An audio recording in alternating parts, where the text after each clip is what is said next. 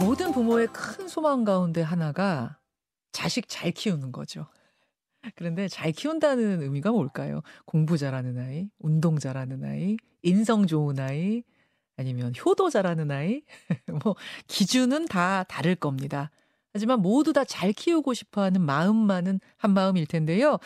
그래서 뉴스쇼가 기획 특집을 준비했습니다. 다양한 분야에서 활약하고 있는 인사들의 부모님을 만나서 그분들의 자녀 교육 철학을 들어보는 시간이에요. 말하자면 현대판 신사임당 같은 거죠. 이름하여 뉴스쇼 기획 특집 부모임당. 오늘 그 첫 번째 주인공은 한국 최초의 프리미어리거 축구 선수 박지성 선수의 아버지이자 JS 파운데이션을 이끌고 계신 분이에요. 박성종 이사장 모셨습니다. 어서 오십시오, 아버님. 안녕하세요.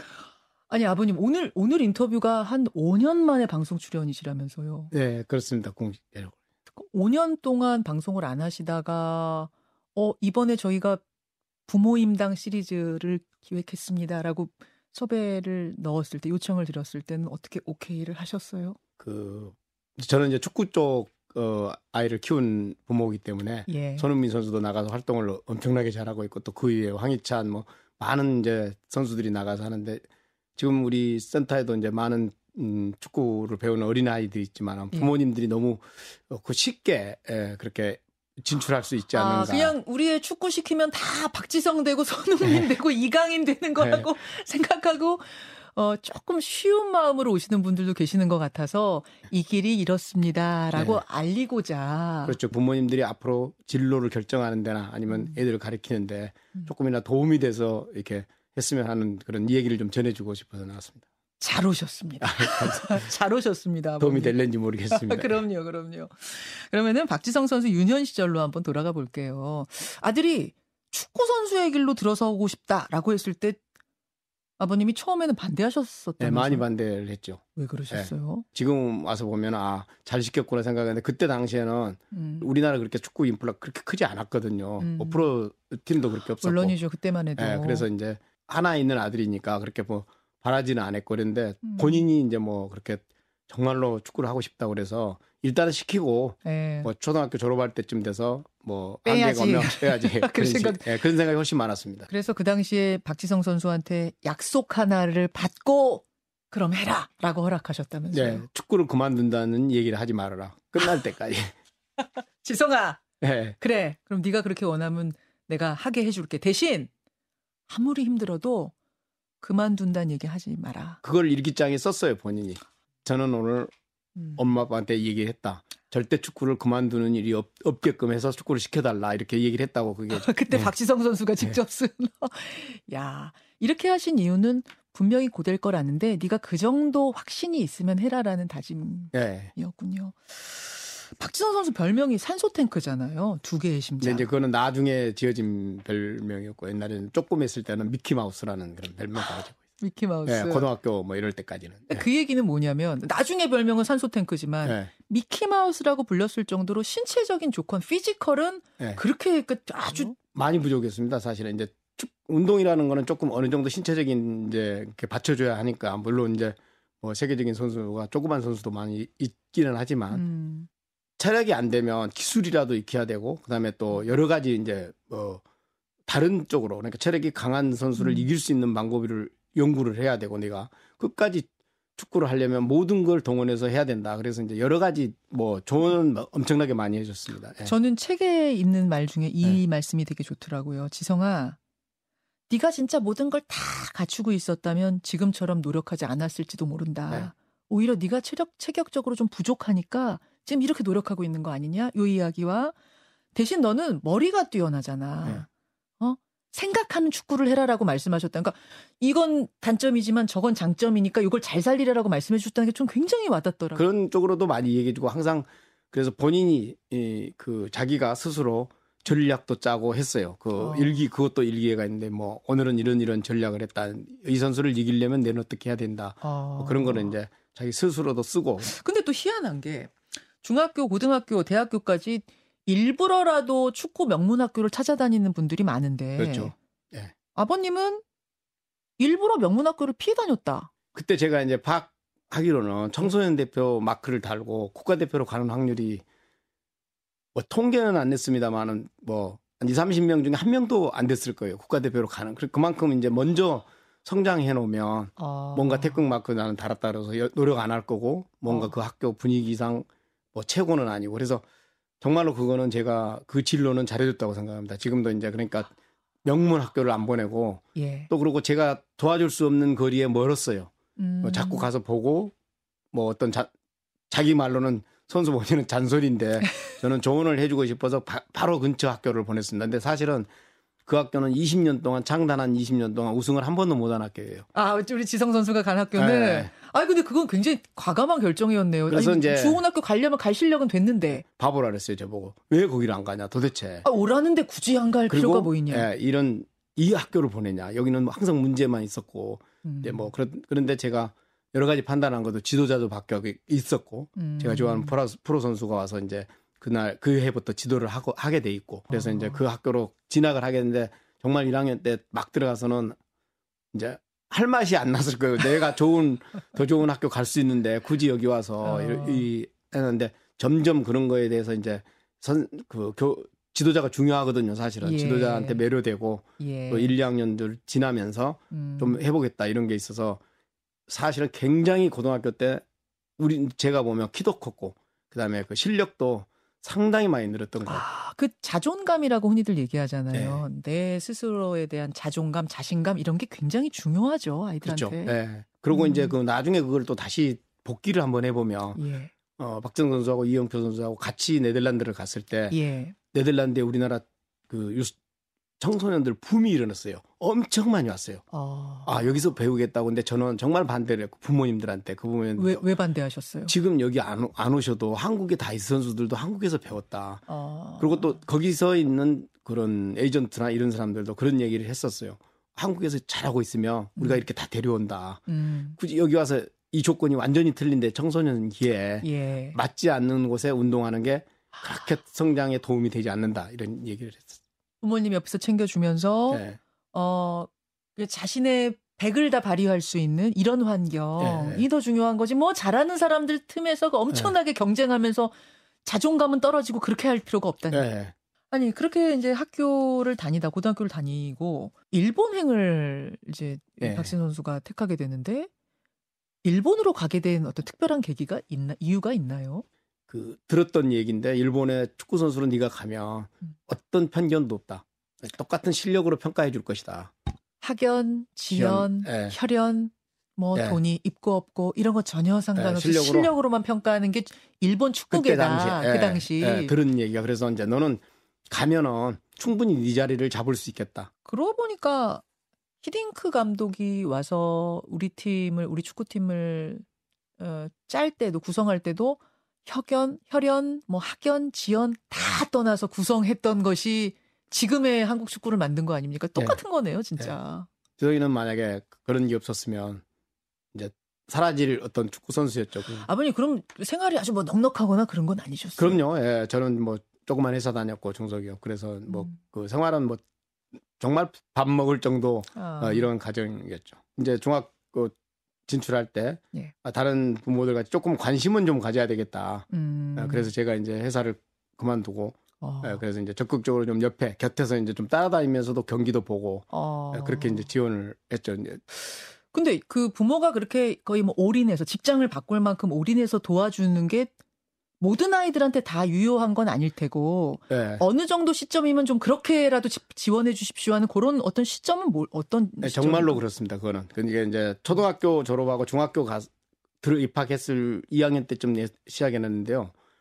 그때는 이제 결정을 해야 된다고 생각을 이, 이 선수를 축구 선수로 만들 것인가 아니면 이제 축구를 그만두고 정말로 뭐 다른 진로를 택해 줘야 될 것인가. 아, 예. 그 기회가 왔다고 생각하고 지금은 이제 축구를 워낙 좋아하고 그만두지 않는다고 맹세를 하고 그랬으니 예. 이걸로 일단은 어 자기가 하고 하고자 하는 데까지는 음. 어, 부모가 부모로서 어. 해주자. 그래서 이제 그런 생각을 했습니다. 대한민국의 영원한 캡틴 박지성 선수의 아버지 박성종 이사장 지금 함께하고 있습니다. 어, 지금 히딩크 감독 얘기했는데 정말로 2002년 월드컵 이후에 박지성 선수는 슈퍼스타가 됐어요. 근데 보통은 젊은 나이에 유명해지고 나면은 뭐 술과 관련된 문제라든지 아니면 돈과 관련된 문제라든지 뭐 태도에 관련된 문제라든지 뭔가 좀 잡음이 생기는 경우가 많지 네. 않습니까? 근데 박지성 선수는 정말 불미스러운 일이라는 게 없었던 것 같아요.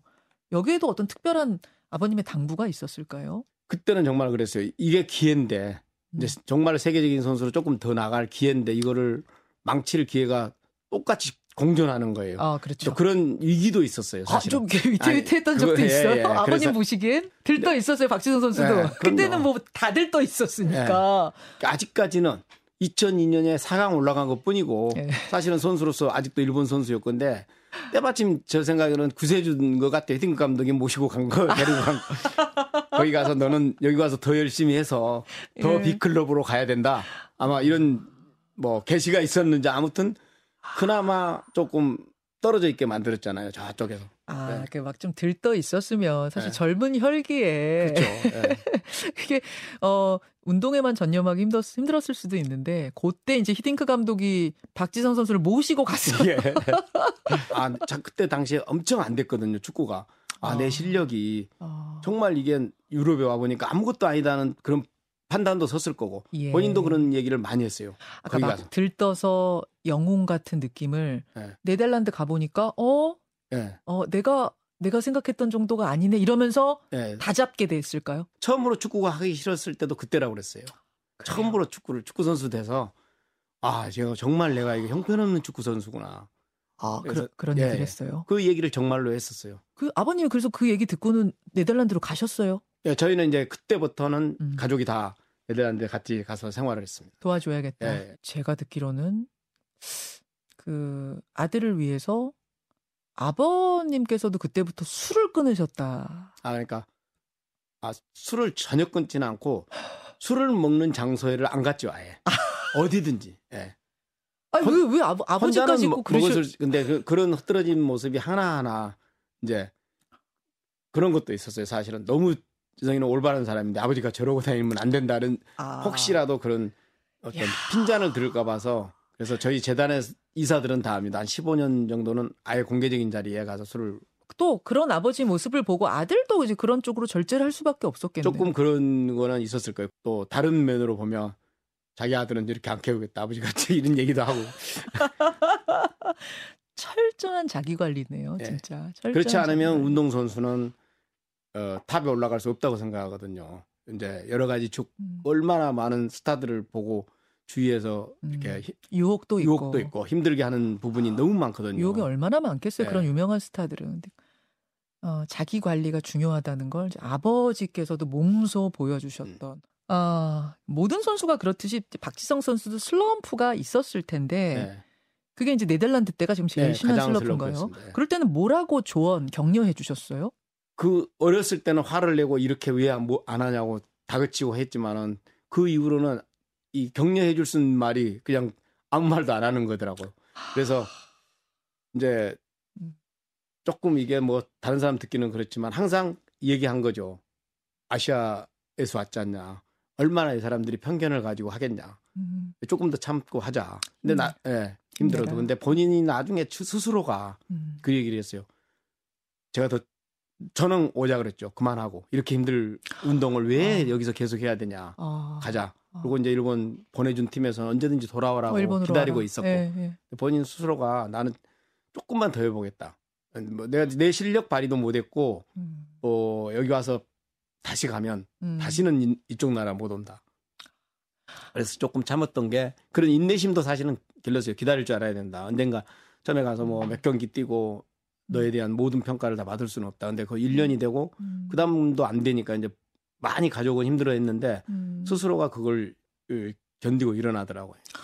그, 그 아, 자식이 슬럼프 빠졌을 때 채찍을 들어서 야 이렇게 더 해 이거 더 해 이것도 더 풀어 이거 뭐 학원도 다니 이게 아니라 그럴 땐 그냥 묵묵하게 예, 이제 그러니까 다 어렸을 때는 모르겠지만 좀 음. 자기가 더 많은 아빠보다도 사실 축구 전략이나 어떤 면이 안 되는 거는 더 많이 알고 있을 때는 아. 그냥 기다리고 응원해 줄 수밖에 없었어요. 박지성 선수의 최대 장점은 아버지 아버님 뭐라고 보세요? 아까도 얘기했지만 좀 기다리고 인내심도 강하고요. 인내심. 예, 그다음에 이제 또뭐 축구를 하는데 어떤 정말 매일 고민하고 하는 머리를 쓰는 그런 그러니까 항상 아. 어떻게 해서 전략적으로 이겨야 되나 이런 걸 굉장히 중요시하는 친구이기 때문에 이제 음. 그런 이제 체격이 좀 안 좋 약하고 그러지만은 음. 그런 쪽에 장점이 있다고 생각하거든요. 되게 성실하죠. 그러니까 성실하지 않았으면은 음. 아마 맨체스터 유나이티드라는 데를 갈 수가 없었을 거예요. 아. 이 감독이 어 우리가 봐도 음. 옛날에 퍼거슨 감독이 데리고 갔지만은 음. 그 여러 가지 조건으로 봐서 뭐가 잘난 그런 어떤 조- 장점이 거의 없는 선수거든요. 아, 장점이 거의 없는 선수들 아버님이 불러서 놓고 네. 아 자기가 불 봤다 고 그랬잖아요. 보고 데리고 왔는데 챔피언스 리그를 음. 아 저 선수는 정말 성실한 선수다. 그 다음에 감독 말을 정말 잘 듣는 선수다. 음. 정말로 이제 그런 선수가 필요하거든요. 어느 팀에 아. 어느 팀이든지 그래서 아마 그런 전략으로 틀림없이 데리고 그리고 그런 말을 했었어요. 퍼거슨 감독이. 아 퍼거슨 감독이 아버님께 어 그렇죠. 그러니까 오. 아 저 친구는를 데려오면 예. 다른 선수가 틀림없이 더 뛸 것이다. 너무 많은 자리를 뛰어다니니까 안 뛸 수가 없잖아요. 열심히 성실하게 뛰어다니면 자극이 된다 다른 선수한테. 그렇죠. 다른 선수까지도 시너지 효과를 일으켜서 정말로 많이 뛰는 팀이 만들었다. 예. 아, 김현정의 뉴스쇼 기획 특집 대한민국 부모 발굴 프로젝트 부모 임당. 아, 지금까지 대한민국 최초의 프리미어리거 박지성 선수의 아버지 박성종 이사장과 함께 했는데요. 저희가 매회 한 세 가지 정도 공통 질문을 드려요. 첫 번째 질문. 지금까지 뭐 자녀를 키워온 스토리를 쭉 말씀하셨습니다만 그 중에서도 부모가 놓쳐선 안 되는 핵심 키워드를 하나 좀 꼽아 주신다면요. 예, 결단력이라고 생각합니다. 부모의 결단력. 예. 그건 어떤 말씀이실까요? 어린애들이 판단이 좀 안 서 있을 유학이 있잖아요. 뭐 예. 예를 들어 초, 초등학교, 중학교 뭐 요때 네. 그때는 부모가 결정을 해줘야 되- 된다고 생각해요. 그래서 음, 뭐 부모가 정말 좋은 방향으로 아까 제가 학교 잠깐 말씀드렸지만 예. 그런 거는 애들은 항상 좋은 곳을 가고 있고 하지만은 음, 부모가 자제를 시켜서 음. 정말 필요한 곳에 보내줄 수 있는 그런 결단력이 정말로 필요하다고 생각합니다. 어렸을 적에 뭐 크고 나서야 자기가 알아서 한다지만 어렸을 그렇죠. 적에는 이 아이가 정말로 이 길을 가고자 하는 어떤 각오가 확실한 것인지 네. 우리 아이는 사실은 부모가 제일 잘 알잖아요. 잘 관찰해서 아 한번 가 보게 하는 게 좋겠구나 아니구나를 좀 결단해 줄 수 있는 힘. 그렇죠. 두 번째 질문은요. 이제 소위 말해서 자식 농사를 잘 지으신 분 아닙니까?